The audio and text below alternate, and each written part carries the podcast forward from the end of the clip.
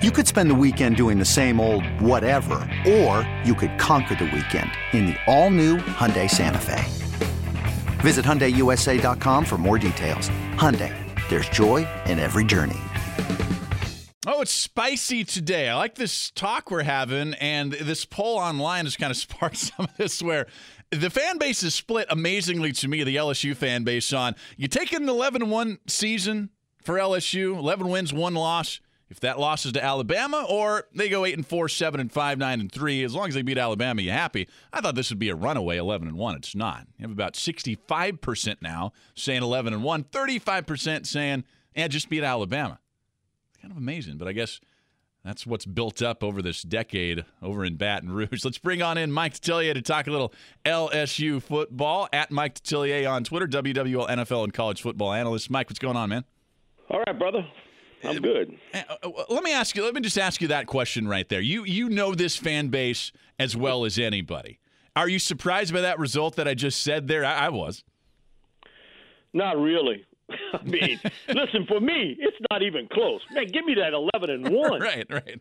Uh, any day of the week because that 11 and 1 and I think would put you in the final 4.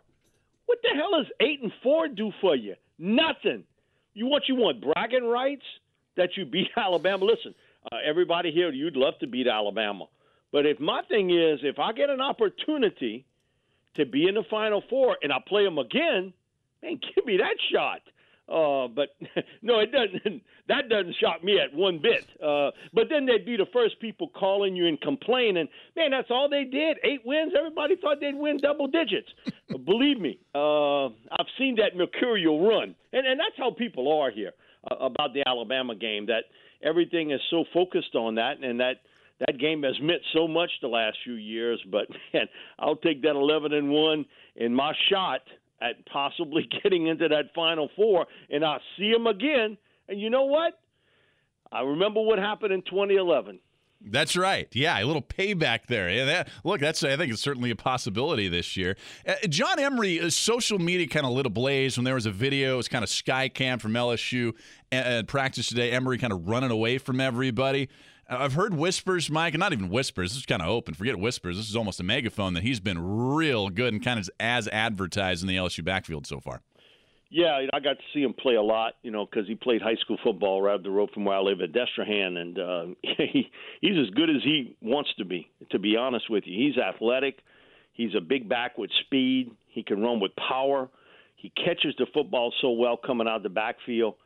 And um, Ed does a go off on people to talk about how good they are. His deal is you earn your stripes. And how he's talked, I did a couple of the caravan, uh, Tiger caravan tours with him, and just hearing early on and seeing early on what he's talked about in Tyrion Price, Davis, and Emery. You got one heck of a backfield here where Emery is tailor made for what they want to do. And on the other hand, with Tyrion – you know, he was a big thumper uh, in high school. You looked at him; he was a guy that was 240 pounds, somewhere in that range. Man, he has slimmed down tremendously, uh, and you know he's in the 225 range. So not only you got one, you got two uh, with Tyrus uh, Tyrion Davis Price and also John Emery. So yeah, uh, and I think it's something Ed brought up during those tours when we got to had those conversations sort of one on one, that he was one is that he was really impressed on on what was put in offensively uh, by Joe Brady with Steve Ensminger and his short, quick passing game and the utilization of the receiving corps and the tight ends with Sullivan and, and getting Moss back healthy. And also using the backs coming out of the backfield because uh, Clyde is a tremendous receiver coming out of the backfield, and so is Emery and he really thought this is what he visioned. Uh, he he wanted offensively, and they're still going to be a power running team, but he wanted that aspect of being able to attack teams. And I think what's going to jump out at people is the pace, how quickly paced this offense is going to be uh, this year. And secondly, Ed is, for as long as I've known him, and is for over 45 years, his deal is best man plays and and that's his philosophy from when he started coaching in the '80s till today. He ain't afraid to play freshmen, and we saw a glimpse of it in the spring with Derek, uh, Derek Stingley and Apu Ika at nose guard. Now, Apu will probably, you know, he's going to alternate with uh, Tyler Shelvin to see who starts, but it doesn't really matter. They'll alternate. And Derek Stingley is going to be the other starting corner, but also your punt returner. And that's the one area he really felt um, just they hadn't hit. He thought Giles was going to be the guy. It didn't work out. They tried some other guys there. Still, um, it didn't work. And uh, we kind of have a little deal between the both of us about a player. And he said, Mike, like you always say, he's elite. He's elite as a return man. And so uh, that part, but it's the other guys too because it's Cade York as a place kicker. They've got a bunch of young guys at the cornerback spot, not only with Stingley – but you look at some of the other guys, if it's Rodarius Jones from Mississippi, Cordale Flott uh, from the Alabama area. I mean, on and on, those guys, and he has talked very highly of his two young offensive linemen, and Anthony Bradford from Michigan, and uh, Kardell uh, from the Baton Rouge area, who's uh, nursing an injury right now. But you can kind of go on. He he's going to play freshman and in significant positions this year, despite the fact that um, they are absolutely loaded on defense. And so you you can see, I think he's got the defensive line where he'd want to have it today, and then he's got that group coming in next year, which is really strong. I think he's there's still a little bit of building along the offensive line that he would like to do, but it's it's getting there. And funny, Seth, this the first conversation we had, he got the job on a Saturday. Him and I got to talk for a while on the Sunday, and he's like, "We need a big time quarterback." And he said, "I'm not even debating that." And this is pre Tua Tagovailoa. He's like, you know, you look at the quarterback situations. That really hasn't been the difference between us and Alabama. What's been the difference is we got beat up in the trenches the last few years, and we got if we don't get better there, we're going to continue to fall back and I think he's done a really good job supplementing uh, that talent and the depth along the defensive line, and he's getting there on offensive line. I'm talking to Mike Detillier at Mike Detillier on Twitter about LSU football. You mentioned the LSU offense and the backside of the backfield, the short intermediate passing game they're working on, and the pace of play. Mike and of course Joe Brady, coach with the Saints, an offensive assistant there now with LSU. That that sounds a lot like that Saints offense. Mike, we actually going to see that transition finally with LSU come, kind of coming out of the Stone Age offensively. Yeah, because what you saw in the spring, I saw more plays drawn up at junior high school games than what they showed you. You know, you go to the practices, it's a totally different situation, and you know, you I see it, and it's going to be a different thing. But the one thing that jumped out at me was different is the pace, the fast, quick pace of the game. And Ed brought it up to me that look at games we didn't play well. It, it was against offenses like that, and he brought up a couple years back when they didn't match up well against Troy and got beat, and Syracuse where they almost got beat. Quick pass, uh, fast offense. Mississippi State that year really spanked their backside. Uh, last year, even with Florida not handling the RPO system really well, um, and so I think he saw that he needed to make a change, and he wasn't hard-headed about it. He knew he had to do it, and so what Joe's brought to the table, I think, fits well but Seth, bottom line, they got the guy that can do it at quarterback. That's the big difference. Man, you can talk about all the schemes you want. If you don't have a guy that knows what he's doing with the football, then it's worthless. So I think that Joe is the right guy for that offense. And when you look back at what Myles Brennan did at uh, St. Stanislaus, it's a similar type offense, and it's what Peter Parrish ran in high school. So um, I think he found the right fit here uh, in, what he wants to do offensively. But as much as we talk about Louisiana being DBU and LSU being DBU, um, Archie Manning and I had this conversation. I'll look back in the last five years. There's been 45 Division One scholarship players from the state of Louisiana at wide receiver. Man, so utilize the talent that's all around you.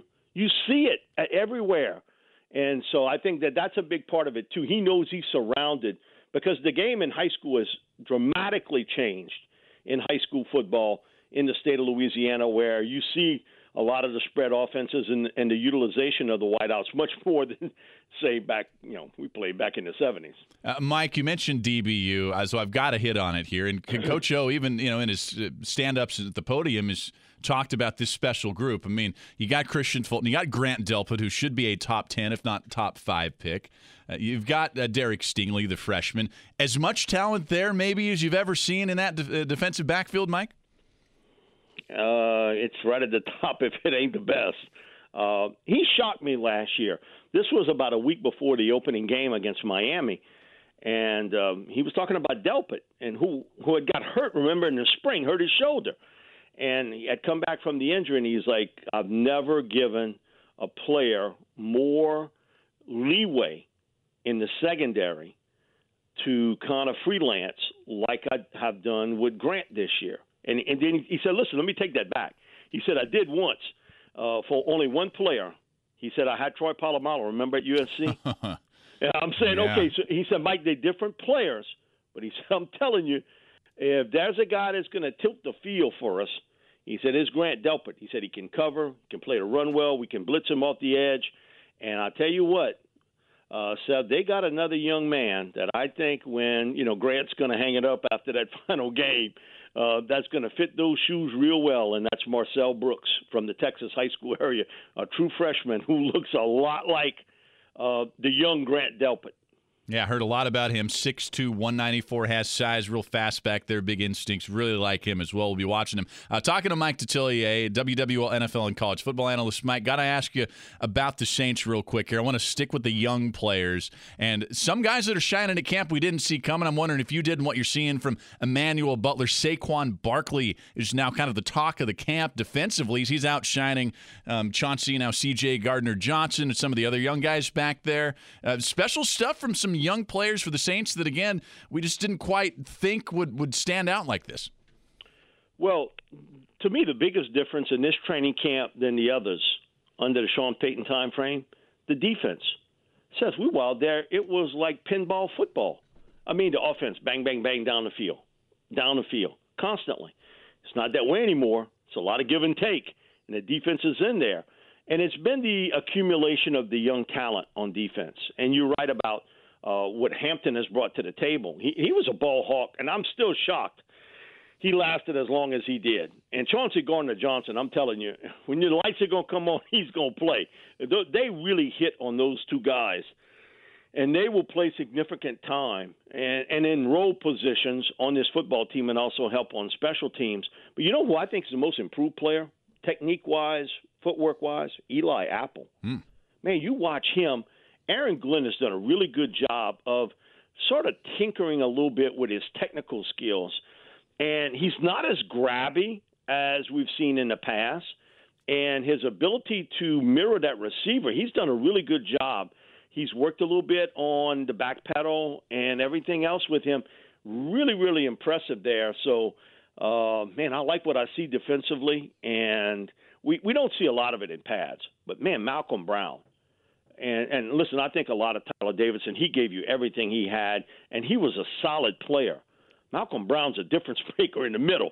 He is a huge man that can clog up the running game, and I thought that was the untold story last year about this defense. Uh, in 2017, they gave up 4.4 yards a carry. Last year, 3.6.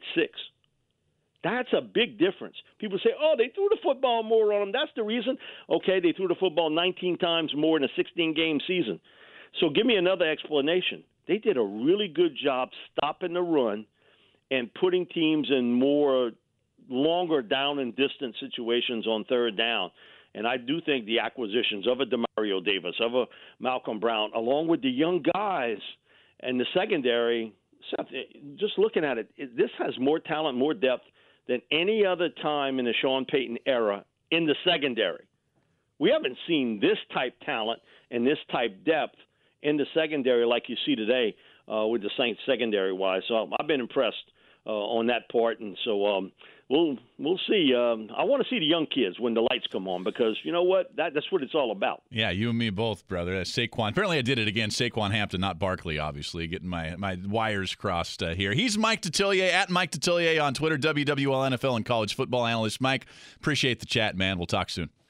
Thank you, Seth. Appreciate it, bud. All right, give us a call if you want to weigh in. Saints LSU. We'll go to those phone lines when we come back 504 260 1870.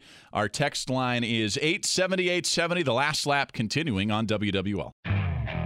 Okay, picture this. It's Friday afternoon when a thought hits you. I can spend another weekend doing the same old whatever, or I can hop into my all new Hyundai Santa Fe and hit the road. With available HTRAC, all wheel drive, and three row seating, my whole family can head deep into the wild Conquer the weekend in the all-new Hyundai Santa Fe. Visit HyundaiUSA.com or call 562 for more details. Hyundai, there's joy in every journey.